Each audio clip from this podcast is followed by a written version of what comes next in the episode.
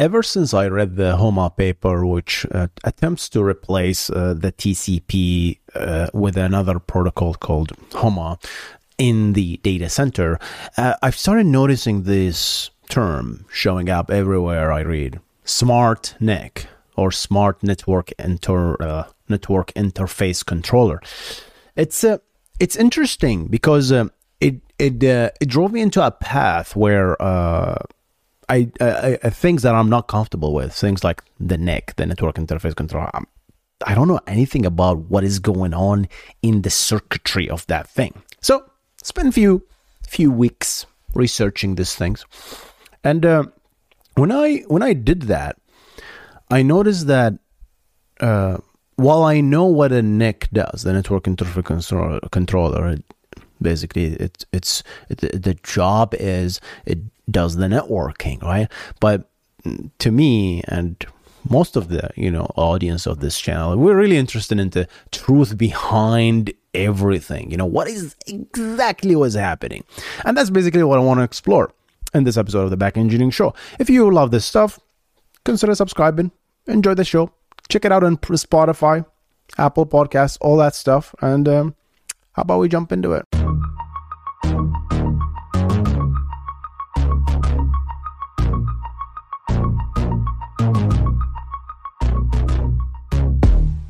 Welcome to the Backend Engineering Show with your host, Hussein Nasser.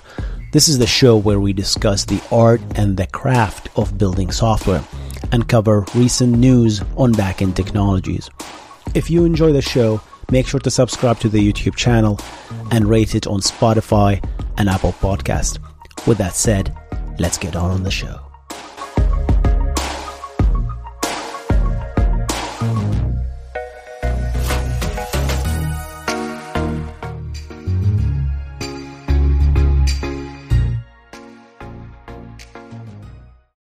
This episode is brought to you by Shopify. Forget the frustration of picking commerce platforms when you switch your business to Shopify, the global commerce platform that supercharges your selling wherever you sell. With Shopify, you'll harness the same intuitive features, trusted apps, and powerful analytics used by the world's leading brands. Sign up today for your $1 per month trial period at shopify.com slash tech, all lowercase. That's shopify.com slash tech. Welcome to the Backend Engineering Show with your host Hussein Nasser and uh, the network card. It's uh, or the controller. It's the device that connects the machine to the network, right? And the first question is like, what does that mean, right? You see, a network could be run on different mediums, right? Ethernet is the common one. I suppose you can argue that Wi-Fi is the common, more more common than Ethernet, but regardless, right? So we have many mediums. We have many physical mediums. That's fiber through light. We have Ethernet through electricity, and we have Wi-Fi through radio, right? Regardless, what's the physical medium? OSI layer one. We don't really care in the application and the computing, you know when we look at from things from the data link layer, oh, everything becomes digital. And once it becomes digital, I don't care where you ship this frame or data to, right? Whether you ship it through fiber or radio or electricity, it doesn't matter. You're gonna reach the inside, and that's I think that's the most in the smartest decision we made by uh, creating that layer. This abstraction, then we code on this abstraction and we don't really care what is be underneath us. Because imagine if we don't uh, didn't have that, then we have we're gonna have an, a specific application for fiber and another specific application for radio wave or which is wi-fi another app for ethernet. That would be a disaster. I know that nobody can ever imagine this because of course i don't have to really care people, when they designed this, they actually actively thought about this. So we, as engineers, never have to worry about it. So I just get, I wanted to give some credit to the people who designed the concept of the OSI model, the concept of this layering, right? So that being said, the the network card takes care of the physical layer. You know, it transmits whatever we have in terms of bytes, bits to be specific, into the medium. Right? But then the question becomes what else the network interface controller does? And that's the question I try to answer exactly what it does. Because you see, once you understand what the network interface controller does, then you start saying, "Oh my God, why is it doing that?" You got you you start asking these questions like, "Why is it doing this?" and "Why not? Why we are not doing it this way?" You know, and then this question of why will be answered with obviously um, tons of papers and research because people have been diving into this thing. So, so what happens? What is the network interface controller does? It takes care of the modulation that we talked about, the conversion, right?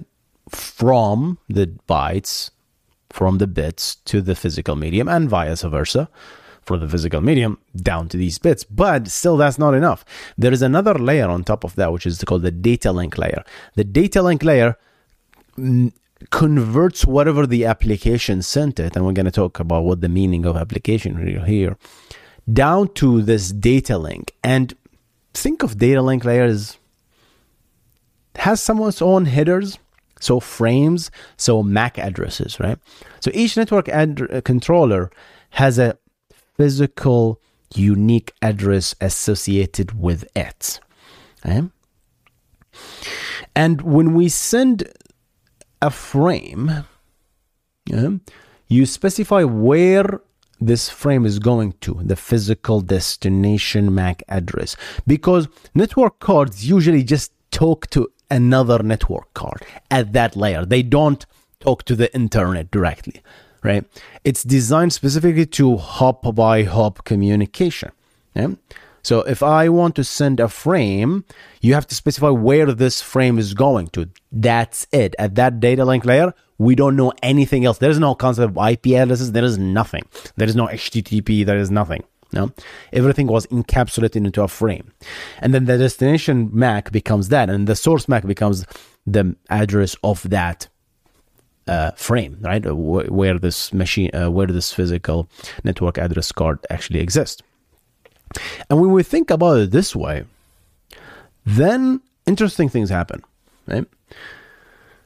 We're gonna take that MAC address, the destination, and the source, and then put whatever the application sends us into that frame, and the whole thing becomes a bunch of bits. And the bits will be transferred into the network card, and the network card will convert into either electricity, Ethernet, uh, radio wave, uh, Wi Fi, or fiber optics. If it's you're connected to have fiber optics, right? Light, effectively. And so it does two jobs by default, the traditional NICs if I receive a bunch of light signals or a bunch of electric signals through the uh, Ethernet or a bunch of radio waves through Wi Fi, then the job of the network card is to convert this bunch of noise into something meaningful at the data link, right? Which is uh, the frames we talked about. So once you it does that. It will detect a frame. It will say, okay, this is where the frame starts, oh, and this is where the frame ends. Up. It knows where the frame ends and the starts because it will com- continuously look for this stuff. And guess what? It's going to arrive. These frames will be arriving all the time. Some of these frames will be destined for this machine, for this network card. Some of them will not. Example is the Wi Fi as I'm speaking right now, there is a bunch of radio waves around me, you know? And my Mac in this particular case, or my phone, is constantly getting these radio signals and converting them to frames, only to find out some of them might be addressed to me, some of them might be addressed to my routers over there, right? There is no path when it comes to radio waves. Like, oh, I'm shooting directly at you. No, it's everywhere, right? So my phone literally picks up everything. Yeah? But my network card that is baked into my Mac and the phone or all this stuff, it has a filter at the data link layer. It says, okay, is this frame the destination Mac for this frame? Is it for me? If it's yes, then it will pick that frame remove that MAC address, destination MAC, right? And then whatever the content of that frame ships it to the operating system, right? What does that mean? It means that the network card has that now. And what does it mean even to have that? Is there a specific memory location? Is there a buffer where the network card stores these frames? It has to. It can't be in the air, right? You might say, why don't we use the host memory, right? Which is the computer. We can use the host memory. We can do that too, right? Regardless where we store this temporary frame that we're about to ship to the operating system the CPU needs to move that to the main memory to uh, in order to process it, right? Otherwise, it doesn't exist. And the and and just by looking at what does that mean, there are many ways to do it here. You can do something called the interrupt, where the network card will have the concept of an interrupt handler, which says, "Hey CPU, it will talk to the CPU of the machine. Hmm. So the CPU that I have on my server is being bothered by network activity. Something I never thought about before. Never. Right? Network engineers might yell at me and they say, hey, of course, how else do you think is happening? But no, actually putting it in words and listening to the words and listening that actually the CPU is doing work for this thing, that means part of the CPU is being used for this activity. All right, regardless. So let's do the interrupt handling. Talk to the CPU. Hey, CPU, I have a frame for you. Pick it up. So the CPU, based on this priority, will stop whatever it's doing, right? And eh, you might have eight cores in your CPU, and then the network card will pick whatever it was assigned to and will say, hey, pick this frame. And the frame will be picked, and the data will be delivered to the OS. The OS now knows that it's a frame, so now it up to layer 3 which is what? The ip layer the internet protocol. Okay what is this? Uh, it has to be an ip right? There is nothing in the internet other than ip okay? at layer 3 as far as i know so ip well, how does the ip look like? Oh there's the header. It's 20 bytes. Let's slice and dice it. Oh this is the source ip address destination ip address. Start knowing all this stuff and then if it's a TCP protocol, we'll look at the protocol bit in the IP header and says, oh, this is TCP, oh, this is UDP, or this is SCTP, whatever the protocol is. All right, let me just crack it up a little bit and then uh, look at the content and then deliver the content to the higher layer, which is your application. So which port this is destined to, port 80, port 443, and we'll do all this stuff. So there is a lot of processing doing. Yeah, if you have receiving a bunch of couple of frames, sure. But imagine a data center where there's tons of billions literally of packets being processed maybe every minute, right? Maybe I'm a little bit exaggerating, but you get my point. Then imagine the amount of processing that the CPU is actually doing here. It's quite non trivial, right? So, what do we do here? So we talked about the network card does two jobs here: the uh, the the transformation and uh, the filtering for the MAC address. That's the only thing, two things it, does today, right? There is a mode, by the way, you can put the network card on, where we talked about like if you received a bunch of frames, if those frames are not destined to you, right, which you're gonna receive from other stuff, right? Those frames will be dropped right there and then. The OS will never know about them, right? An example is like my Mac is dropping frames all the time because there are frames being sent to other machines through my Wi Fi network, right? But my Mac is dropping them because the, the destination Mac is not destined for that machine. So the network card actually at that layer is dropping it right there. So the OS will never know of them. There is a mode you can put the network card on called the promiscuous mode, which means it doesn't discriminate against frames. Any frame Take that frame, just ship it to the OS. I'm not gonna even look at it. So slightly faster at the network card because hey, I'm not I'm not doing any processing to look uh, up these frames. I'm just delivering everything to the OS. So obviously slightly no processing at the NIC, but all the processing now becomes in the OS, right? Which adds overhead to the OS, and overall is all overhead regardless, right? So what we want to talk about is the smart concept of NIC. The smart NIC, The smart NIC becomes then a way to push the logic that we're doing in the OS even more down to the network card so that we do not bother the network card. Uh, we so we don't not bother the host CPU with network interrupts, with network processing that are non-trivial, right? Can this be done in the CPU? Can I shift the entire TCP IP stack down to the NIC? And this is something I've been done for a long time. There are obviously advantages, there are disadvantages for him, right? And that's what we're talking about the smart NIC concept here. And that's what the HOMA paper tries to solve as well. Because uh, if I can do this parsing logic, right, and give the application exactly what it needs without any additional processing, because today you have to do a lot of processing. The OS has to filter the port. The OS has to, you know, do the checksums.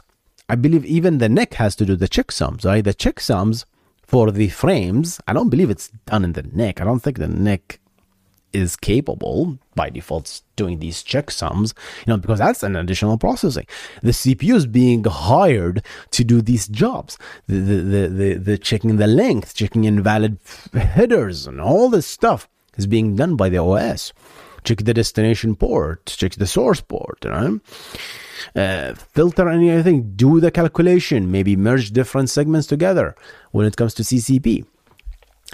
The the what what the network with the networking cards now, and this is what is being happening right now. The smart NIC industry is being exploded. They they predict forty percent, around forty percent. You know, market share when it comes to by 2026 according to an article i read i'm to reference it below so pushing things down to the network card to do the not only just the parsing even do the handshake for the TCP, do any processing for the UDP side, you know, and advanced protocol as well, right?